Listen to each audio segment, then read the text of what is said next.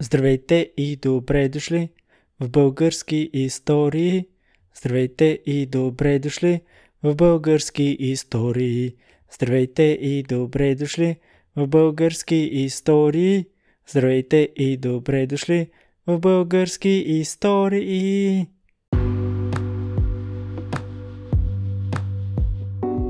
Ани, кажи ми а, за хората, които не знаят за теб, нещо раз, разкажи за себе си. А, аз казвам Анита Тончева, Няси и съм от Плевен, България, обаче в момента се намирам в Нанджин, Чайна, Китай.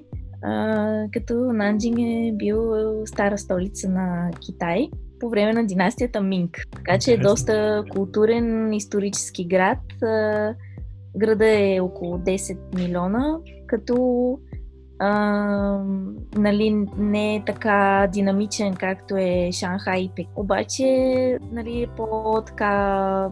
Също е доста модерен, а, но нали, пак си имаме скайскрапери и така нататък, но а, като цяло е по-исторически, по-спокоен, има много повече паркове. Е така, нещо, което хората не, не знаят, не знам, това е много да, необятен въпрос, не знам в този аспект, защото тези аспекти винаги са много, а, не знам. да кажеш нещо, което хората не знаят за теб ли имаш преди? Не знам, не, какво, какво да какво бе, към беше въпрос. Въпросът беше да разкажеш за себе Ами, аз се казвам Анита и съм аниматор, художник по професия, обичам да разказвам истории, обичам е хората да ме слушат. Това е супер, защото си в български истории в подкаста, така че сега ти е паднало да разкажеш истории. Да, ами може би, да, може би е това ми е, защото не мога да се сложа в някаква рамка, нали, аз съм графичен дизайнер, или аз съм аниматор, или аз съм учител по, учител по визуални изкуства, нали, или аз съм женена, или аз съм, нали, дъщеря, съпруга и така нататък.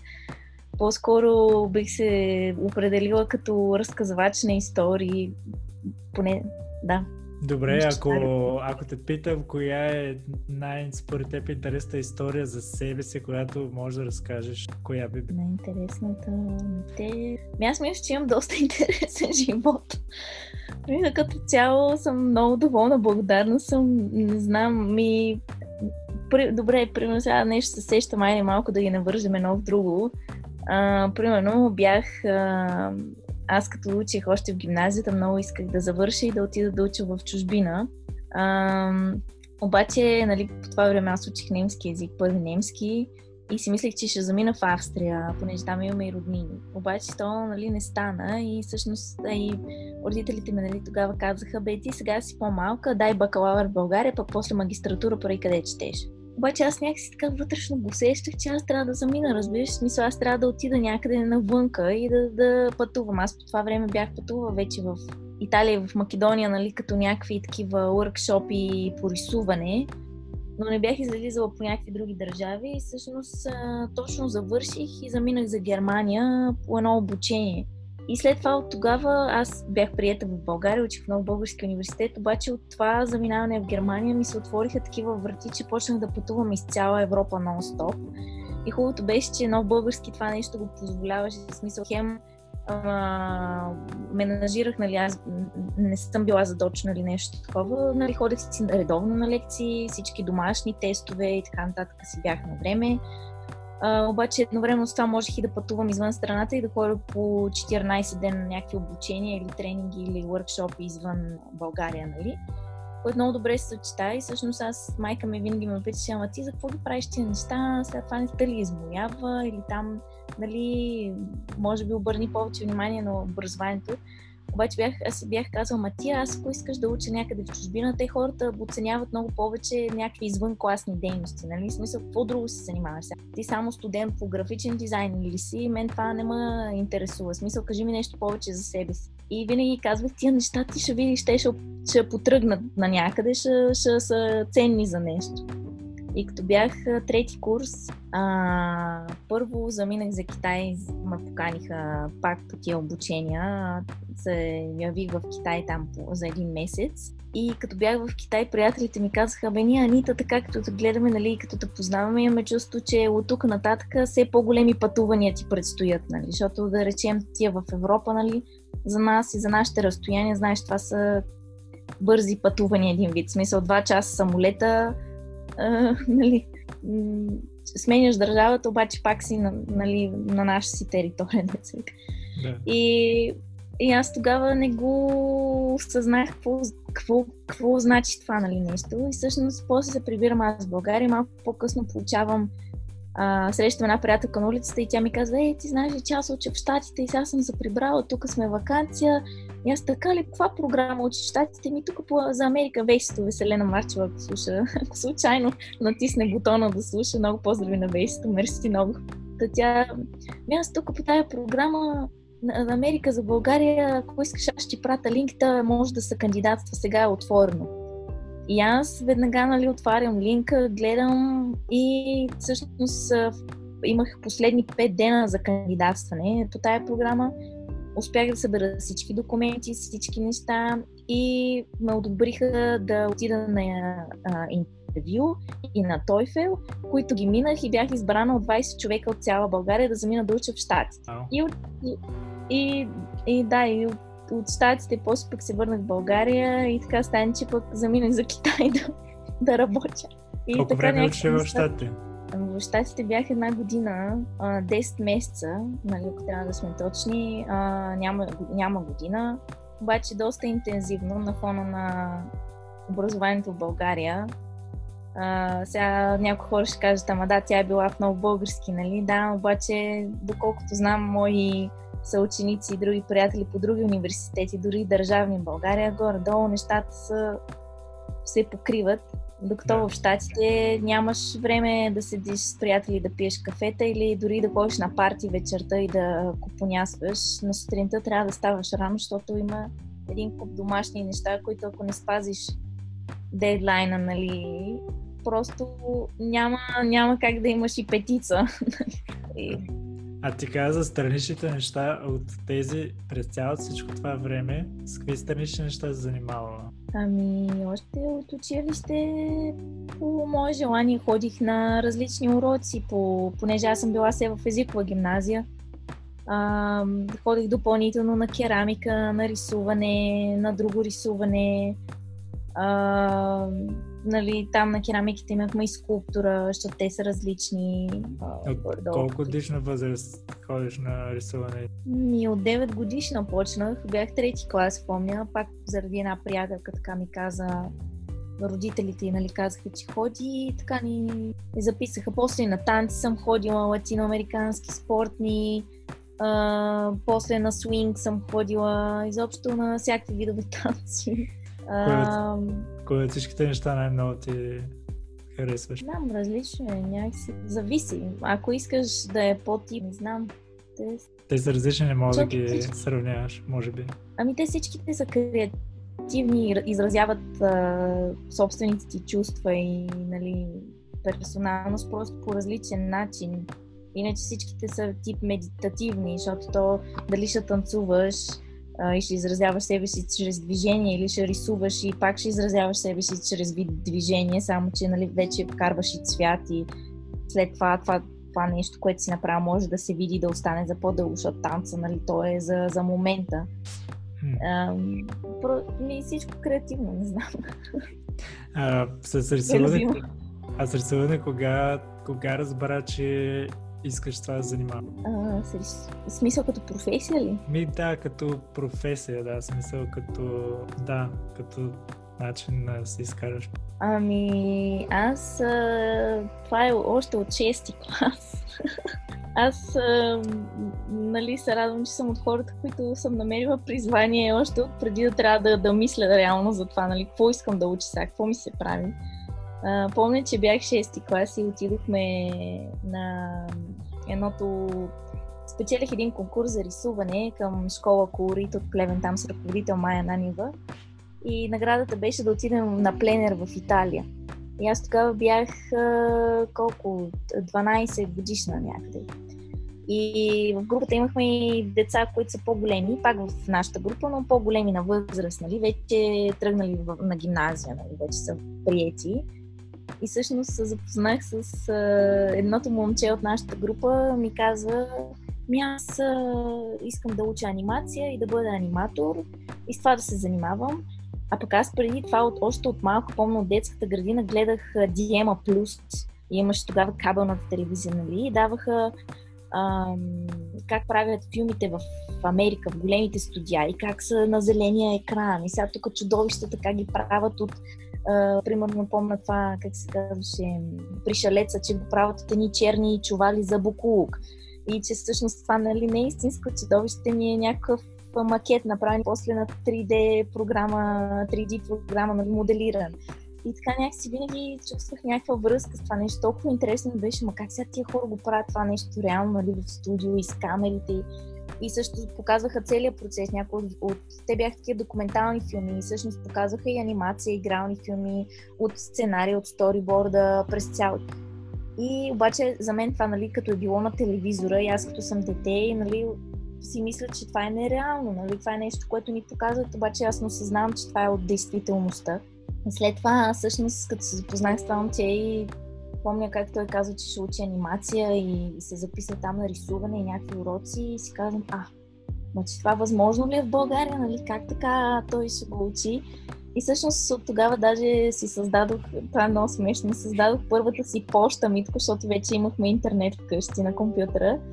И си направих първата почта в АБВ, която е Ани, долна черта матор, нали? Ани като името ми и аниматор като бъдещата ми професия. Смисъл, значи, смятай. Wow.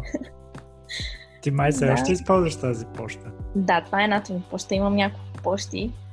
Но да, и всъщност вече е по-късно 12 клас, нали, като почнах да се подготвим с рисуване, да ходя на уроци, за да кандидатствам. Двата варианта бяха надфис, анимационна режисура и другото беше нов български. Пак анимационна режисура се води бакалавъра. И ние преценихме, че е по-добре към нов български да се ориентирам.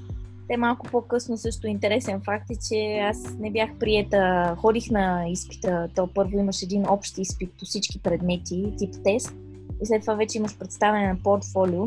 И аз се готвех за всичко, нали, ходих на изпита, само че преди портфолиото въведоха нов регламент тази година, 2009, когато кандидатствах, че а, хора, които имат медали от а, там конкурси по физика, математика, а, някакви олимпиади или пък ако имаш медали, нали, каквото и да е предмет, а, стига да кандидатстваш за същата специалност или специалност, която е обвързана с този тип олимпиади и неща, може да си прият.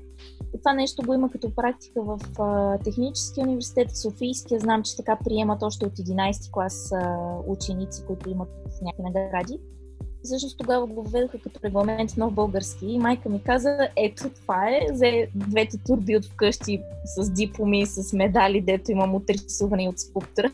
И отидохме там в кабинета на, то как се беше, отдел студенти и директно ме записаха графичен дизайн.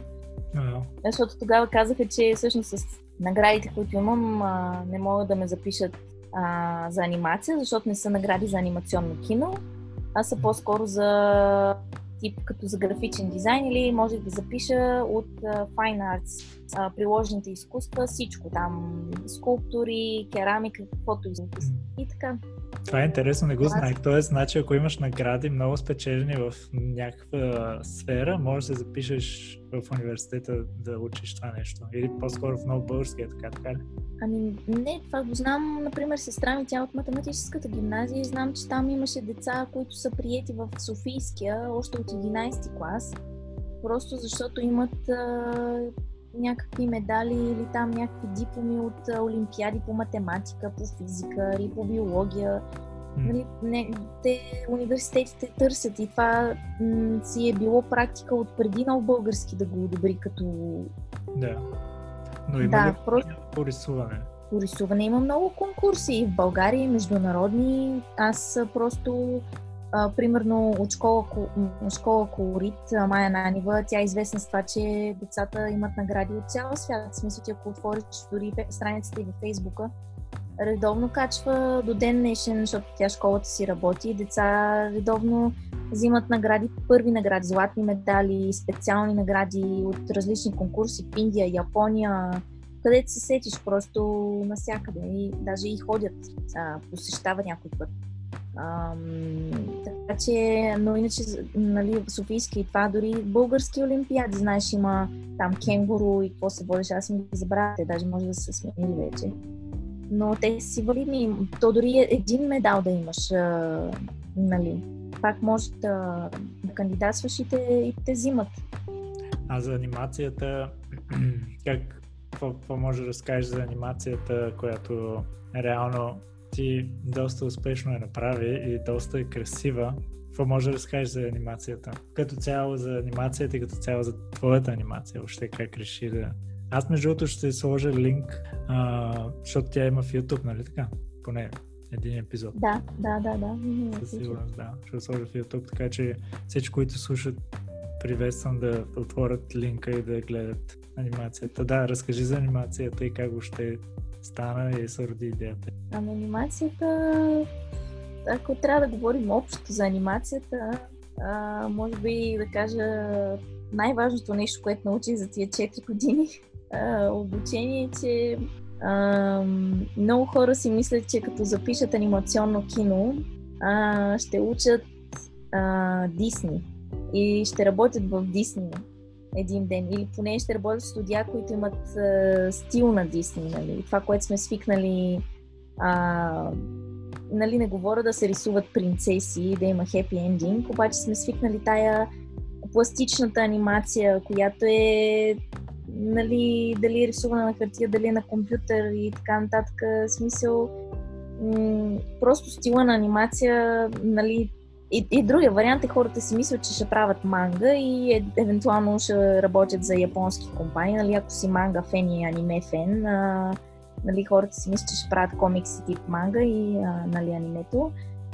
А, те и двете неща не са изключени, обаче има много голяма разлика между това, какво това е комерциалната анимация, нали? А пък това, което ние учим е по-скоро анимация за фестивали, което не изключва другите два стила. Смисъл ти, а, нали, ако говорим за стил, може да рисуваш неща в Disney стил, може да рисуваш и неща в манга стил. Въпросът е, че е историите... Между двете ли?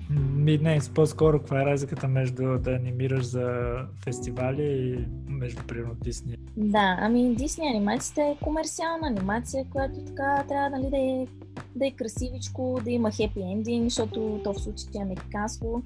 А, нали, да е по-достъпно, по-лесно разбираемо, като история, като герои. Той, той, за то фестивалната анимация, там говорим за това, което е печелившо, е по-скоро да има някаква драма, някаква развръзка там, нещо да става с героя, той да претърпява някакви събития тежки. Обикновено филмите не са положителни повечето, в смисъл колкото, съжалявам, че го казвам, колкото по-негативен е филма за фестивала, толкова по-успешен е смисъл хората си мислят, че като влизат анимация, ние си мислим, че ще правим неща за деца, нали, детски. То Дисни е за деца повече, нищо, че в началото е създадено за друга аудитория. Докато фестивалната анимация, тя е по-голямата си част за големи хора, смисъл за няма нищо общо с детската анимация. И смисъл има много конкурси, които са отделно за детска анимация или а, фестивалите имат и категория детски филми, но като цяло а, фестивалната анимация обикновено засяга много така драматични екзистенциални тематики, било то любовни или за война, или за м- каквото искаш. Всичко свързано с екзистенция, човешка екзистенция, депресия. А може да кажеш някой фестивал на анимация, която примерно е популярна, достатъчно популярна, че примерно хората я знаят? Ами, примерно сещам студио Компот, те правят много яка анимация. Имаше една анимация, която беше а, за номинирана за Оскар, нали така? По книга на Георг Господинов, всъщност по един негов разказ. Може би това, е, а, това може би е също в категорията фестивал на Да, ами Георги Господинов, а, да, имаше то дали не е същото, където беше направил всичко на, на телефон и всъщност с, с това печели големите награди, че анимация направена на телефон тогава, преди няколко години. Да, това не го знам, тази подробност не я знам дали е на телефон. Но да, общо да. взето раз, разбрах какво имаш предвид. Аз съм ходил на, във Варна, има почти всяка година правят а, карантина, който е такъв фестивал за късометражно кино и там имам доста 10. А как, а, как реши да правиш твоята анимация и как как реши да е точно тази анимация? Може да ми Иначе те във Варна, още нещо да ти кажа, да. във Варна ти знаеш, Риколев е ръководител на Варненския фестивал, световен за анимация там, така че също хората могат да посетят и да гледат филми от цял свят.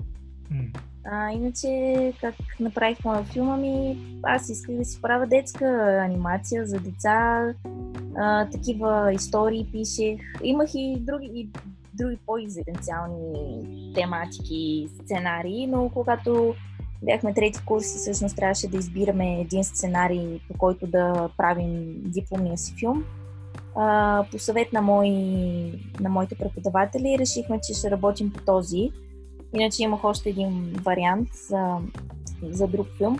Но да, избрахме този, просто защото е много весел и защото е така а, интересно замислено към стилистика, защото ние, нали, когато предаваме сценариите, всъщност трябва да обясним и в какъв стил си представяме филма или с каква техника мислим да го направи. И всъщност аз, моя филм бях решила, че ще го направя в а, два... Ще използвам две техники. Едното класическа техника, рисувана на хартия, отцветявана дигитално на компютър. А пък втората част ще а, с пластелин, пластелинова изрезка или това е стоп анимация под камера. И всъщност така ще направя някаква комбинация.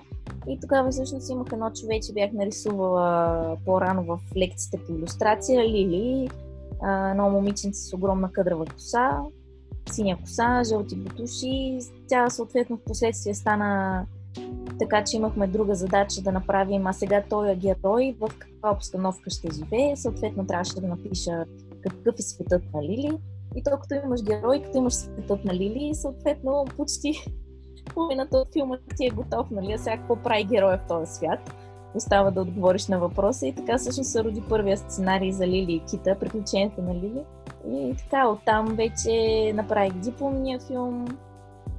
Малко по-късно имах възможност да кандидатствам заедно с продуценти а, към Национален филмов център, където бях одобрена там на първо място а, да получа финансиране, да си направя втория филм всъщност. А, нали, или първия след диплома се води, се води първи, но иначе е като втори епизод на Лили, а, където работих по този филм една година и вече след това реших, че ще работя сама със собствен екип и така създадох сериала Приключението на Лили, българската азбука, а, където направих Indiegogo кампания. За мен беше много успешна, въпреки че не, м- нали, не, не, не покрих там финансирането, което исках. Но ми се отвориха много повече врати след това и така. А всъщност, всъщност той е изцяло предназначен за деца от 2 А всъщност къде може да ги, смисъл в YouTube, аз знам, че е един епизод там, другите епизоди също ли са в YouTube? Да, в YouTube относно, по, значи в YouTube има в единия ми канал а, дипломния ми. А в другия канал, който си официално вече на Лиликита и българската азбука, там има 6 епизода, три от които са с Лили и нали, те са епизодите относно всяка една буква А, Б и В, първите три букви а другите три епизода са имаме музикални приключения, където Бате Кошио, който между другото има канал с детски концер... музикални концерти, където мисля, че е много яко да добавиш линка също. Добре. А, той пък прави музиката с първите три букви, пак А, Б и В. Имаме си отделни песнички за тия букви. Всичко е авторско. И по моите филми това е а, Миленка, също тя като автор и на български книги. Милена Крумова а, ми помага с сценарите, а пък а, с песните са също изцяло авторски на, на Косио. Така че... И всъщност а... има един епизод, който е за и В, така ли? Е, отделни епизоди, защото идеята е да имаме 30 епизода, за всяка една буква от българската азбука да си има отделен епизод и отделна песничка. Така че имаме за буквата А, имаме епизод 1, буквата и песничка за буквата. Втори. Супер. Ами, това е супер инициатива и супер готино звучи. А, как, как мислиш, как мислиш, че се развие а, тази поредица? Смисъл, мислиш, че мислиш, че се развие и мислиш ли сега в момента, както си в а, Китай, как е с началото и със сигурност, нали, смисъл имаш работа и това ти е нещо като странично, така да кажа в момента. Но какво мислиш по този въпрос като цяло планира? Ами, аз а, м- всъщност изобщо не предполагах, нали, че ще дойда в Китай тогава. А, и всъщност нещата се отложиха. А, но сценариите са напълно разработени за всички епизоди. А, просто това, което нали, съм намисляла в момента е а, тъй като сега завърши 12 клас, което за мен беше на най-голямото така, предизвикателство тук. да ми се освободи малко повече време, въпреки че имам и 10 и 11 клас но смятам сега да възобновя работата. Имам нови идеи всъщност как да малко модифицирам филмите, за да вървят по-бързо, отколкото сега, защото имам приятели, те викат, ама ти стана на 60 години, ние ще се срещнем, нали, ще бъде така, Ани, какво правиш? Я сами още работя по Лили, почти накрая съм, нали, 28 епизод, евентуално. В смисъл, нали, да не става този да. А трудно ли е ти предните епизоди, къде си ги правила смисъл им пред в студио или в къщи? А, за първи, буквите? първи, да, а, за буквите. Да. А, за буквите изцяло в къщи, да. Направих си, то тогава Исито беше тъкмо роден, така че все още не можеше да се катели, ходи, дърпа и тем подобни че в едната стая а, си имаше маса с лампи, смисъл като мини студио за стоп анимация си бях направила. И в моментите, защото нали, хората, които имат деца, знаят, че те на 3 часа се будят. 24 часа, смисъл то вече денонощето ти не е 24 часа, то е на 3 часа, нали? Така че в часовете, в които аз бях будна, той спеше, аз просто се лепвах за, за, масата и започвах да правя някаква стоп анимация, няколко минути дори, то 10-15 минути анимация е доста всъщност, ако успееш да свършиш. И така успях всъщност да направя тия трите епизода. И също, освен трите епизода, това, което е в началото, опенинга, като темата, нали, която е една и съща за всеки епизод. Така че, да, всичко в къщи. Супер, значи ако има някой, който слуша и иска да ти помогне или има някакви идеи или смисъл, може да помогне по някакъв начин, може би е хубаво да... А... Да, ако някой му се монтира, веднага мога да прехвърля някакви, някакви файлове и някой ми се монтира. Супер, а трудно ли е, според теб, по-трудно ли е в, да работиш в студио, отколкото да работиш в къщи? Смисъл, кое според теб ти, ти лично, кое предпочиташ? Ами те, аз по принцип в студиото, където работих, студио Орфей, там ми бяха дали една стая, е, едно от малките студия се води, и имах ключове, така че аз можех да седя денонощно там и се е случвало да си тръгвам, особено накрая, преди да завърша филма, се е случвало да си тръгна 4-5 часа сутринта, така че напълно флексибъл е било времето, кога, са, кога да отварям, кога да работя, колко да работя.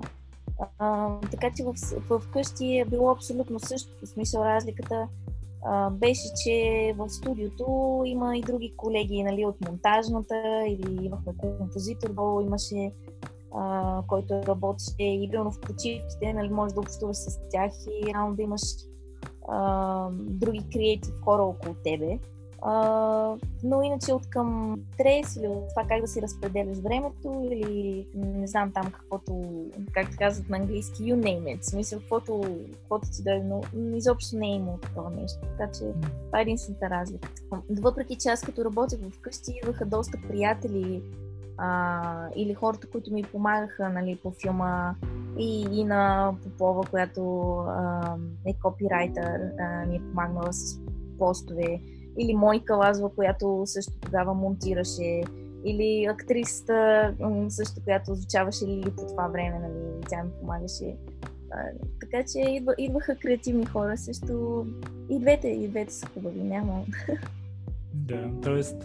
нали, филмът, първи епизод е, т.е. първият и след дипломен филм а, се го правила каза една година, а всъщност той е примерно може би колко, колко време? 10 минути или? 5 минути. Как, как е, не знам смисъл, защото хората със сигурност не го осъзнават това нещо, а, гледайки епизод 5 минути, че някой е стоял за това нещо примерно една година и все пак се... И то не е един човек, нали, смисъл как сте включвали, но ти специално била основата. И как, как се чувстваш за, за това нещо? Какво мислиш по този въпрос? Ами, по принцип, да, това е Ами, знаеш, че артистичните професии винаги са били а, подценявани като цяло. И дори хората, които рисуват картини или хората, които правят графичен дизайн, в смисъл, ако някой дойде в, примерно както ти имаш а, печатница, нали, дойде и ти каже, ами я тук ми направи една визитка, то нали става и така за 10 минути. Всъщност, дори една визитка не става за 10 минути. А, нали, не говоря за техническата част, печатане, изрязване и така нататък само. Говоря само за дизайна на компютъра. И просто хората, те, независимо какво правиш, винаги си мислят, да, да, тя си рисува и, нали, да бе, нали, на тебе ти харесва, ти просто сядаш там и нещо си рисуваш на компютъра и така кефи, нали, смисъл, е толкова лесно. А, да, действително, аз, когато съм правила представяне на филма, винаги това питам, а, нали, казвам, аз сега ще ви кажа как съм работила една година, какво съм направила и според вас колко е дълъг моя филм. И хората обикновено казват половин час или нещо. Нали? Аз казвам, ами не, всъщност е 5 минути, като 5 минути, то последната, последните 30 секунди е надписи, така че, айде, моите надписи са анимирани, пак е стоп анимация, нали, пак е работа, обаче, нали, даже не е и 5 минути цели. Yeah. Ами хората доста често, да, подценяват а, труда, но когато разкажеш, а, когато покажеш, защото аз имам много фази от рисуваните на хартия, имам фази а, имам самите изрезки на куклите, нали, които съм направила и когато ги покажа на хората и когато ги накарам да да раздвижат, примерно, една изрезка и да направят нещо, нали, да снимат с телефона, да кажем, и те виждат всъщност, че дори за едно елементарно движение, примерно, човечето само да помаха с ръчичка, нали, нищо повече. Тялото, не говорим за движение на тялото, просто статично, само една ръчичка да помаха, колко снимки трябва да направим и колко, примерно, време, нали, 10 минути, да кажем, отнема само за няма и секунда анимация. И тогава вече хората наистина, но това според мен е може да се приложи, предполагаме, в други професии, независимо дали са артистични, че когато човек нали, не е в дадената професия, той не е запознат, какво точно ти прави сега в тази лаборатория ми из, изчисляваш там лакто, какво беше за киселото мляко, нали? Да. Какво правите вие по цял ден там бъркате някакво кисело мляко, нали? В смисъл, когато не, не, не, е твоя, не е твоето ежедневие, е нормално човек да не знае. Има ли много такива неща в интернет? според теб? Българи, които правят такива анимации от типа детски анимации, защото аз като човек, който мога да кажа, че не съм запознат в тази, не съм го учил това нещо и не съм и търсил, честно казано, нали, български детски анимации, т.е. имам предвид съвремени български. А, дали има много такива български анимации, като цяло ти какво мислиш по този въпрос? За съответно за българските анимации детски? Имаш преди да са авторски или да са базирани на наши български? Имам преди да са авторски. Не по-скоро базирани, по-скоро авторски български. Както ти правиш. Ами авторски български анимации, аз да, всъщност сега, сега се сети. А, студио Змей те всички ги знаят, тях дори хора, които нали, не правят анимация, но така са фенове или дори може би и не фенове ги харесват тях, защото те направиха анимацията Златния кукер, която нали, е базирана на българска митология и легенди. А, така че аз на тях съм и страшен фен още от преди...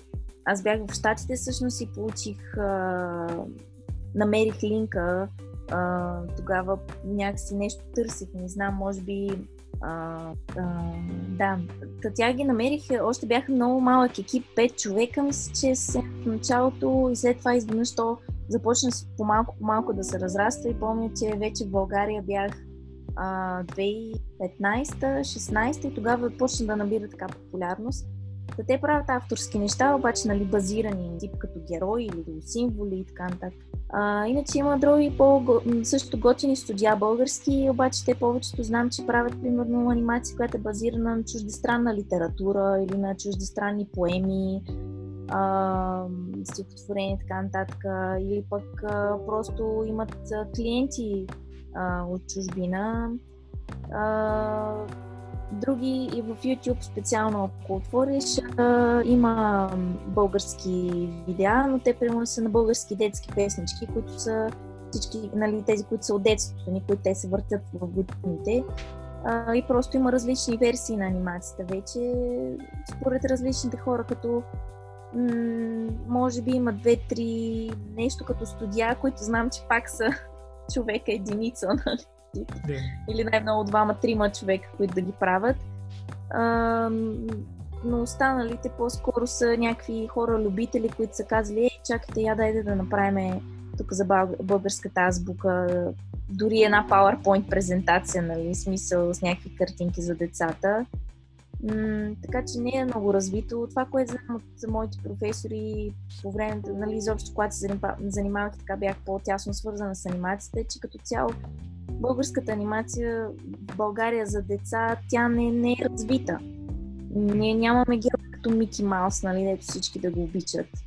А, или както са чехите, те си имат а, техните герои, една картичка там с а, много известна, която нали, пак е от години, говорим за примерно хора на, на нашите родители на възрастта я знаят, но ден днешен деца, които сега се раждат, също им се купува това картичето, което е а, нали, Чехия, защото споменавам Чехия, просто защото те са една от много добрите, над много добрите държави за анимация в Европа. България това нещо го няма и просто детската анимация, доколкото нали знам и сега от чуждо мнение, а, че тя просто е така занемарена, неглижирана винаги.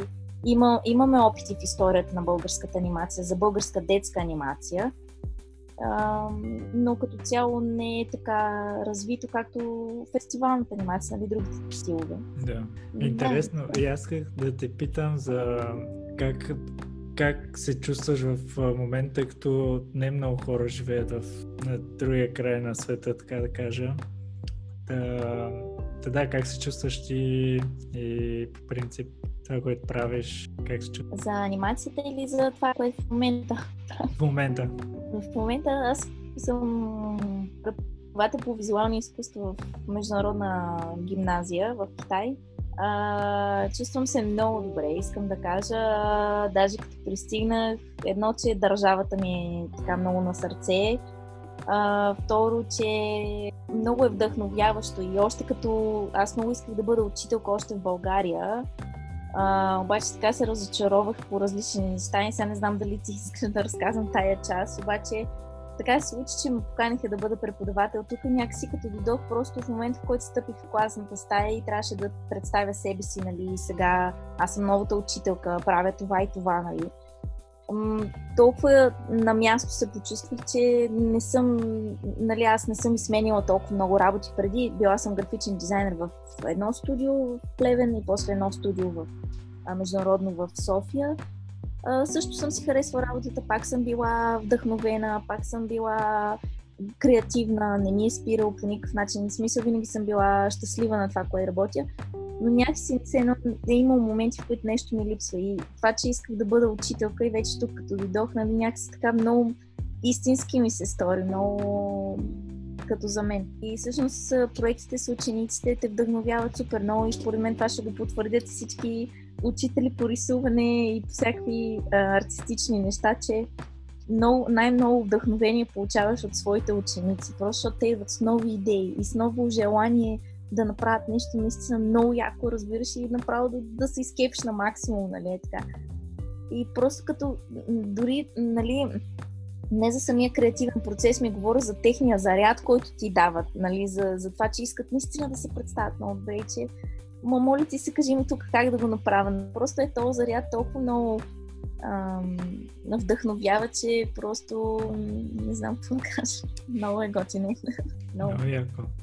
А като, а като държава ти кажа, че много се харесваш, може да кажеш за, за самата държава, наистина, защото ти почна с това, ама майата спрях или нещо стана и не довърши смисъл. Как се чувстваш в Китай? Ами, много добре. Аз в Китай се чувствам като вкъщи. И това продължавам да го твърдя. Аз 2011 година, когато дойдох тук за първи път, първо да кажа, нито родители, никой не е свързан с Китай, никой не е пътувал до Китай, ни, вкъщи нямаме китайски а, някакви пергаменти написани, нали, хората си закачат и си декорират, знаеш, къщите. Никой не следва фъншо и примерно. Китайски. Е, имам татуировка, но тя си я направих в Китай 2011 но не е с китайски иероглифи. Да, затова, затова питах, да, дали е с китайски иероглифи. Да, да, да, не, не, не, не съм си татуирала нищо, което да значи нещо друго, нали? Та, м- просто от 2011 аз, когато пристигнах, още на летището, преди да видя реално града, дори да изляза, просто стъпвайки на, на земята, се почувствах в къщи. Това е много особено чувство, все едно просто пристигаш и си казваш, а, ми аз съм си вкъщи, нали?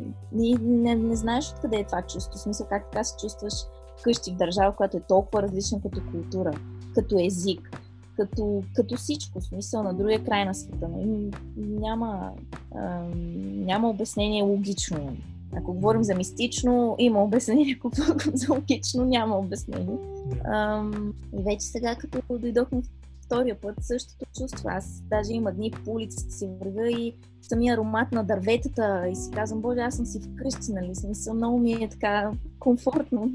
Има езикова бариера, аз не а, поговорих китайски наскоро, а, някакъв, който е така, да кажа, за ежедневна употреба, нали, тип искам да си купя това и това, или днеска времето е хубаво, такива неща.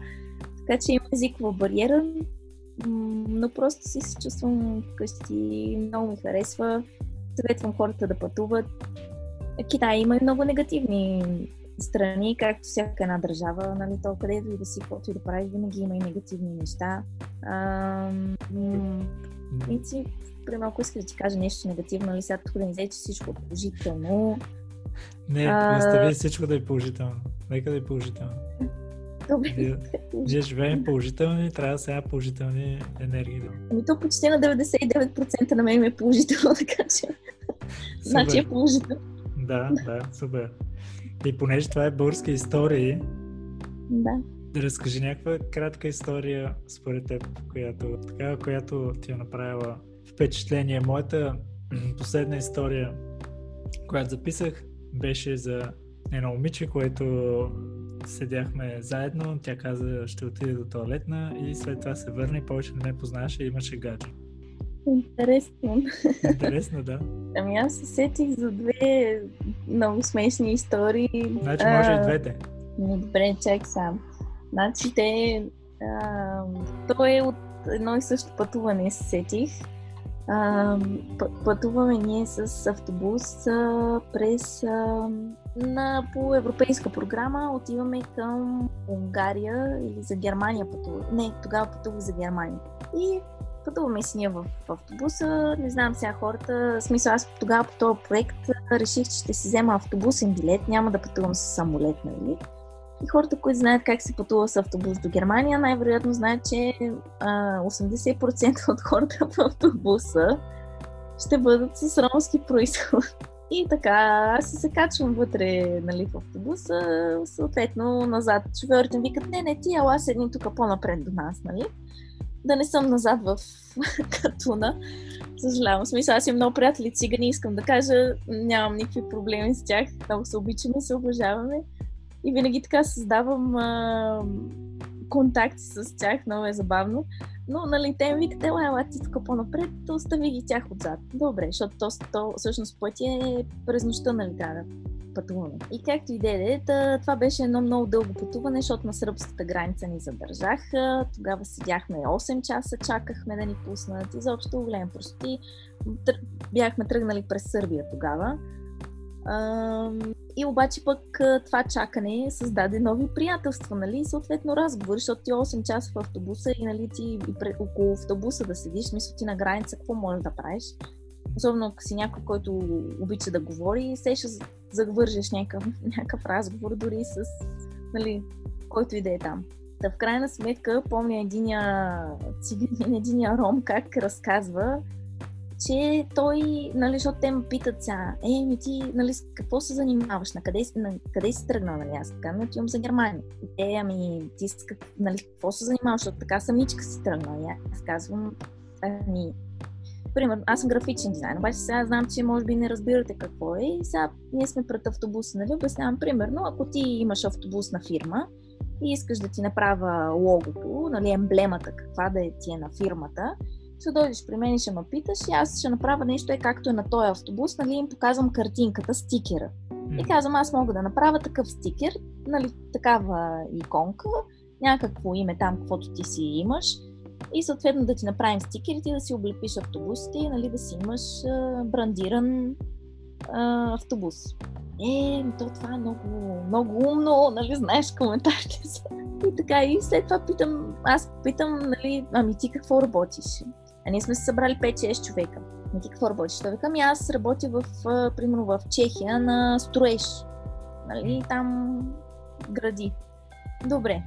Другия го питам, ами ти какво работиш? Той, ами аз съм музикант, свира на акордеон в един ресторант в Германия. А, добре. И то това малко като вица, ма искам да кажа, че е напълно реална история. И третия го питаме, ами ти какво работиш? И той а, аз не работя, аз хода да си крада.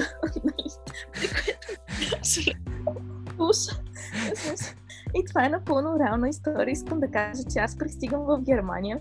Що, то, този автобус искам да кажа, че нали, аз много пъти съм пътувала до Германия, до Унгария на такива обмени, където сме имали роми доста често защото проектите са били по, ром, такива програми за свързани с ромите, по-често интеграция на ромите. И просто такива истории има, обаче този, този автобус, това пътуване имаше най-много истории от всички. На който си казва, а, аз не работя, аз хода да си крада, и нали? той така си призна. Няма какво да, да говори, свирам на акордеон там. Работа, ама неговата работа е по-друга. Да, да, си краде. И после забавното беше, че то същия човек си извади от чантата. Вика, аз си нося Библията. Ми, що си носиш Библията? Вика, защото Господ всичко прощава. Така че да знаеш, че дори да крадеш. Нали, той си има Библията, чете си и той Господ всичко прощава.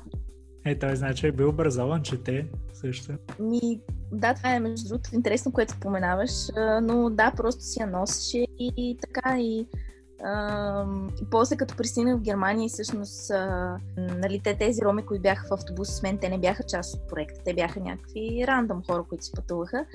Така че после ние седнахме на един обяд, на който Анита как беше пътуването, защото всички останали участници, те пристигат там от Испания, от Латвия, от не знам къде са самолети, само аз съм с автобуса.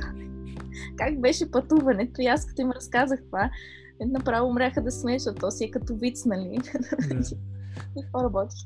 Това е едната история. А другата история, пак от този автобус, по някаква причина за първи път ни спират на чешката граница. Значи проверяват багажа. Значи това никога не е било. Аз пътувам примерно 10 години напред-назад, нали? Се сме минавали през Чехия, никога не е било проблем. И този път, добре, спират автобуса, всички да си извадат багажа, на всички ще им проверяват багажа, даже куче доведоха, не знам какво става а, нали, от тези полицейските мовчарки, които са.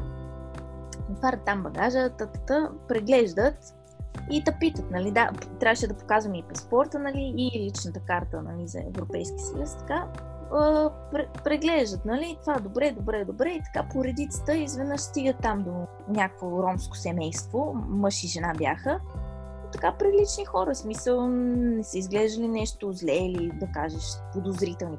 И, и аз, понеже до мене пък имаше в този автобус едно момче, което е иранец по происход, обаче живееше в Австрия и пътуваше примерно за Италия, защото искал да играе шах през уикенда с някакви приятели. Нали, добре. Иначе живееше в България по това време. Бе изобщо, нали, така, този автобус беше най-забавен. Да, аз поне си говоря на английски с него, явно полицаите, нали, са ни чули. И ма викат, я, ела ти. И аз веднага изтръпвам, защото си викам, аз какво направих, нали, може би, защото тук нещо са хихилим, нали, те вече са ни минали нас контрол и ние тук да и разпасаната работа. И викам, аз направо се смразих, викам сега тия полицаи, за какво му викат, нали, кучето отстрани, викам край. И ела тук да превеждаш. Добре. И седи Анита и сега тя винаги прави тук краш курс английски, чешки, български почва, нали, да те отвърли им сака на хората и ги питат сега, вие на къде отивате? Отиваме в Чехия. А, какво ще правите в Чехия? Работа ли имате и те? Ами имаме работа, м- може би ще се намерим сега в началото, нямаме, ма имаме семейство там седи, нали? И ние отиваме да ги посетиме. Децата има малки деца, ще помага жената нали, в къщи на дъщерята. М- ами, в кой град са, нали? Там някакви подробности. И после гледа, гледа в сака и вика, ами, той е тиган за какво е? Какъв тиган? И аз се питам жената, нали, обръщам се към нея на български и казвам, ами, това тиган за какво? Смисъл, какво? И тя вика, е как за какво? Да си готвиме. Ние пари за ресторанти нямаме. И аз, защото през цялото време си представяш, че разговор е абсолютно замръзнали физиономии, нали, те и го играят сега а, сериозно, нали, че са полицаи на границата, високи полицаи бяха, смисъл такива снажни, по-високи от мене. Аз не, че съм много висока, ама нали така прилични хора. И аз, като ми казва жената, че те ще си готвят, защото нямат пари, избухвам в някакъв брутален смях. И се обръщам към полицая и му викам, еми ще си готви. И тук в този момент полицаите се разсмиват. Искам да ти кажа. И ми вика, добре, върни се, върни се. Вика, мерси, върни се обратно, коли си. Та, така тия двете истории просто са брутални. Значи, какво ще прави с този тиган? ще бие мъжа в това време. Много Ами, просто... нещо искаш ли да кажеш, Ани, за последно, преди да завършим епизода? Не знам, хората да са по-положителни и някакси просто наистина каквато ситуация, в каквато ситуация да се намирате, да се намират, нали, просто винаги има нещо положително, винаги има някакъв хумор скрит някъде. Дори ако ви е много трудно, защото нали, хората се заключват обикновено, в смисъл физически се затварят, кръстосват крака, ръце, почват да мислят сега, Боже, тук проблемите, нали, вече просто в този момент се опитате да, да си отворите, да си разкръстите ръце, крака, да си пуснат нещо забавно и да изтанцуват един танц на радостта и просто нещата ще потръгнат. Никога не е твърде, никога не е твърде зле. В смисъл, а, много е трудно, нали? Ай, ти си е. изключително позитивен човек. Аз искам да кажа и да ти благодаря и да кажа, че всъщност ти много си ми е била полезна в моят тежък момент в живота. Не знам как го правиш. Според мен всеки, който ти е приятел, доста печели само от, само от това, че сте приятели. Да, мерси, Митко. Много си мил. Да кажа, че не съм винаги положителна. Има и... Положителна, това е лъжа. Аз не съм завиждал не положителна. Да. Ами, благодаря, много, много се радвам и аз много се радвам, че си ми приятел